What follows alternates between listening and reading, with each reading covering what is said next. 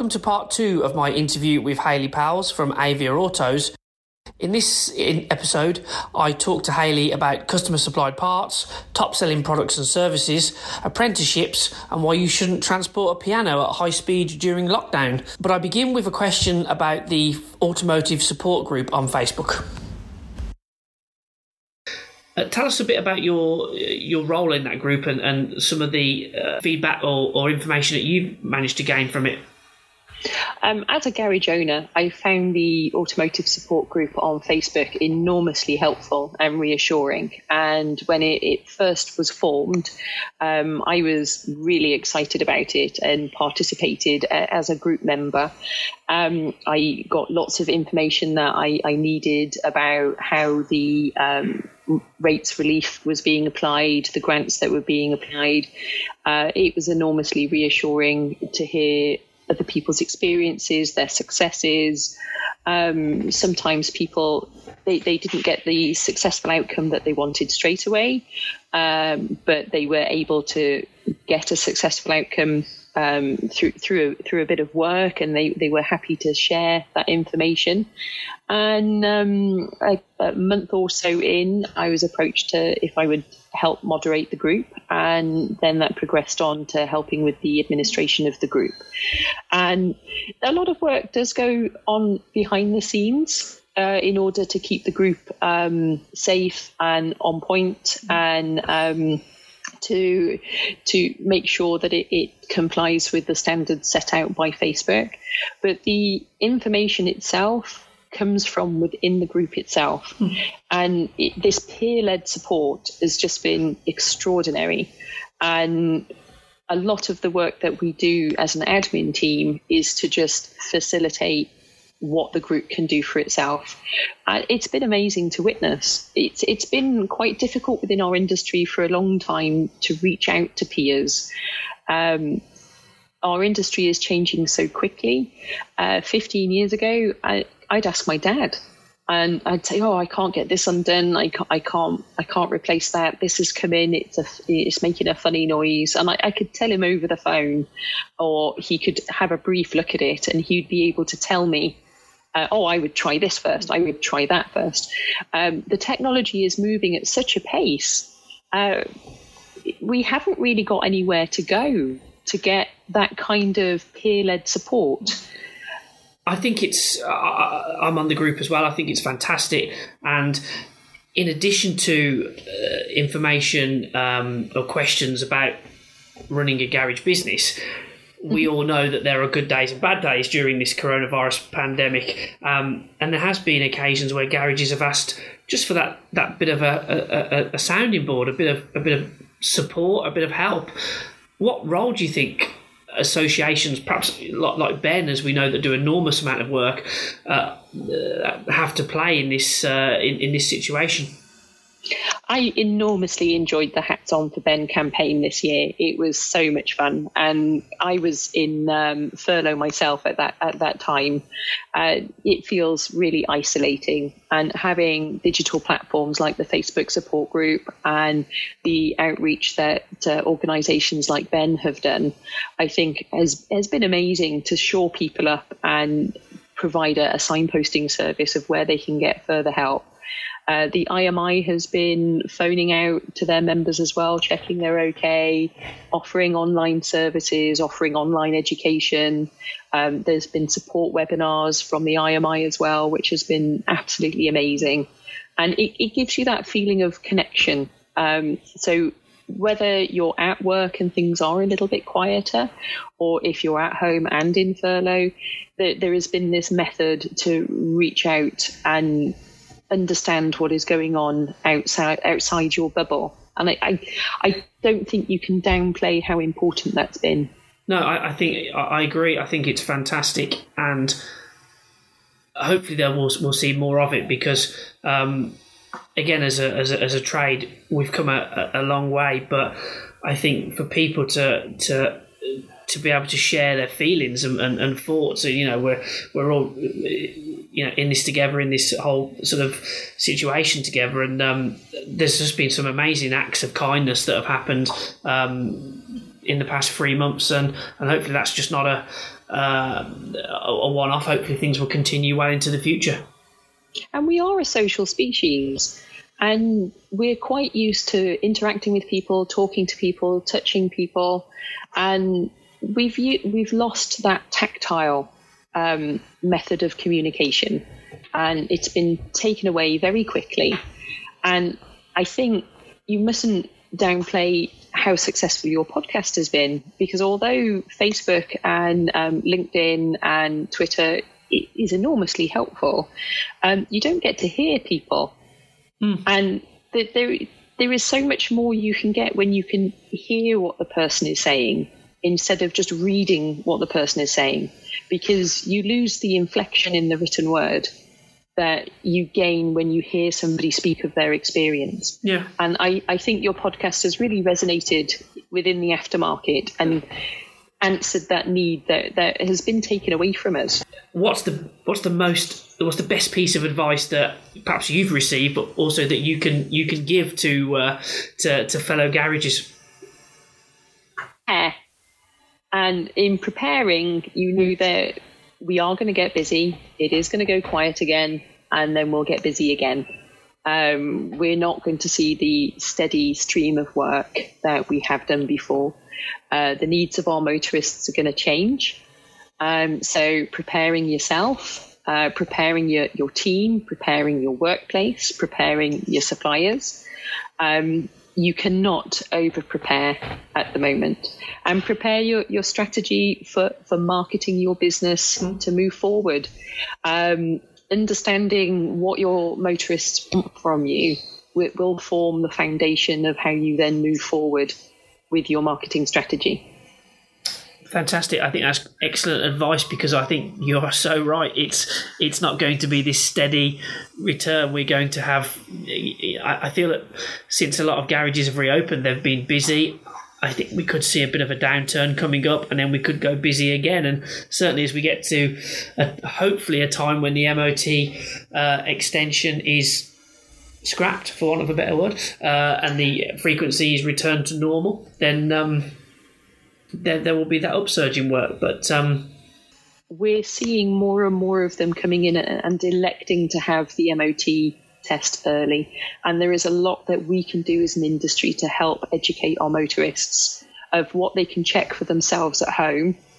And if they're uncertain about anything that they can check at home, we are here for them. And I think that will do more to bring MOT tests in rather than the, the political stick mm. of uh, just removing the extension. Thank you, Hayley. I wanted to move to some questions, if I can, because we've had some questions from our listeners. Um, I am so delighted that we've had questions. Yeah, it's brilliant. Uh, actually, from two Peters. So uh, I have a Peter Welch from Scotland's Ash Garage of Didcot and a Pete Dancer from Leisure Force Springs. I'll start, if I may, with uh, Peter Welch from Scotland's Ash Garage of Didcot. Uh, Peter fears for the future of apprenticeships. Uh, again, there may be differences in the devolved nations, but how can we teach apprentices from two meters away?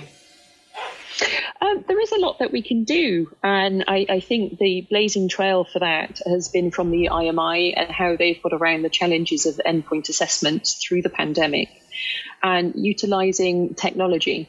Um, so, in some ways, it can be a little bit easier um, to set up a, a camera arrangement um, in, in, a tripod or a rig near the apprentice, so you you can monitor quite closely what they're doing, but without breathing down their neck. Uh, when teaching, um, there is something um, as we've we sort of touched on earlier about about the tactile need to say hold it like this, um, you know, adjust somebody's grip if you can see that they're potentially going to hurt themselves. Um, it is quite instinctive to put your, your hands on a person to say, oh, no, don't do it like that, and perhaps touch them on the elbow or the shoulder or something like that. And it is it is going to take quite a lot of re-education uh, of how we're going to deliver information without getting too close. I don't think it's impossible, but I, I do accept that it's going to be challenging. And I think it's not going to be around forever. And going through the syllabus and seeing what your apprentice needs to do next and what you can do in a socially distanced way. And so, re reevaluate how uh, you're going to move through the timeline of the apprenticeship instead of coming up against a stop and oh, we can't get past that hurdle. Um, move past that one and revisit it when times are better. Okay, thank you for that. Um, second question customer supplied parts. Uh, Oh. I must stress that uh, Peter uh, doesn't fit customer supplied parts, but that isn't to say that he doesn't have members of the public coming in and asking him to fit something. Um, obviously, Uh, Well, I, I, I have two businesses, as you know. Um, one is run by my husband, which is the um, pre-war sports car workshop, and so we, we do have to um, entertain customer supplied parts because there's not that many pre-war Bentleys um, that our local motor factory Yeah. is stocking parts for. Um, in my workshop, uh, which is the, the day-to-day vanilla stuff that we do, uh, we don't fit any supplied parts at all. And I've been watching with interest um, one of the uh, larger motor factor chains, and um, they've deployed um, a, a fitting service where the motorist can buy their own parts and uh, garages can elect to join their scheme and then fit the parts on behalf of the motorist. Now, my insurance policy quite clearly states that I am not insured to fit supplied parts. So I don't know in this um, this new model how that sits with my insurance. Um, because of that uncertainty, um, we've not really entertained it as a, an idea.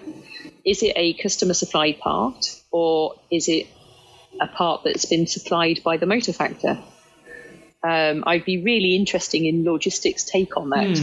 uh, Peter makes the same point. He has checked his insurance and he's not insured for fitting customer supplied parts. Not many of us are. Um, do you think it's an increasing problem for garages during during the coronavirus pandemic if it wasn't before or subsequently after?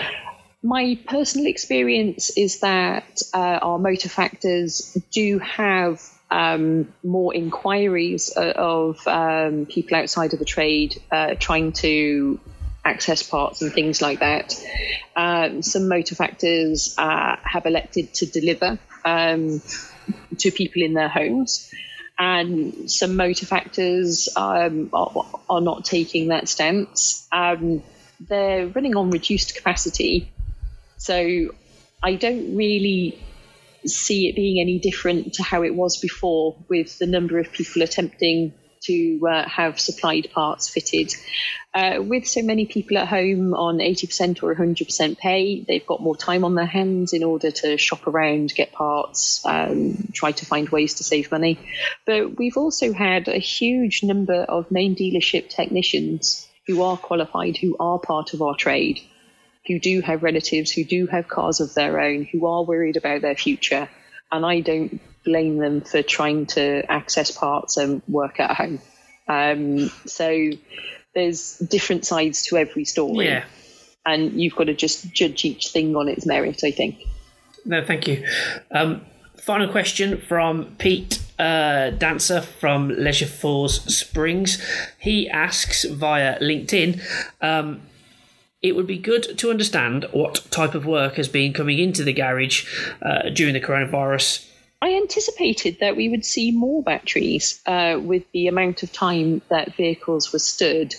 And I don't know whether um, vehicles weren't stood as much as I thought they would be, or motorists were more careful about making sure they started their car regularly. Uh, that was one of our marketing things that we did during the lock- lockdown was to uh, try and put as much education out there as possible as to what people could do to keep their cars in in the best condition that they could at home. Um, I don't know if uh, uh, roadside recovery agencies, with um, some of the um, uh, campaigns they've had, whether they have mopped up with that work. Um, I'm not sure. We've seen very little in the way of distress repair coming in. Um, I, I'd say that has run down to around about 5% uh, of our sales turnover. And the vast majority of our um, services are suspension and steering related. Um, people are noticing uh, that their cars are not handling ha- as they should. And I do wonder if this is going hand in hand with the police experience of there are more cars speeding. Right, okay. Um, so if you're speeding more over an uneven and broken road service surface and not paying attention, um, you are going to hit those potholes harder. And um, we've seen a couple of people really wallop curbs and things like that. It, there does seem to be an increase in speed, and um, it does seem that then the motorist will then go, "Oh, that was quite a loud noise." I'll go and get that checked out. And we're, we're seeing lower suspension arms, drop links, track rod ends, springs. Um, I had one client who uh, snapped both of his rear springs, and he asked me if I'd lower his van because his wife told him not to transport that piano, and he didn't want to admit that. that he damaged his own suspension. certain things have to be, uh, you know, so there are essential journeys still to take place. There are. There is that essential piano that. Uh, I mean, we are seeing an increase in uh, light commercial vehicles, which I, I, don't think is that surprising when you consider how how much uptake there's been in home delivery.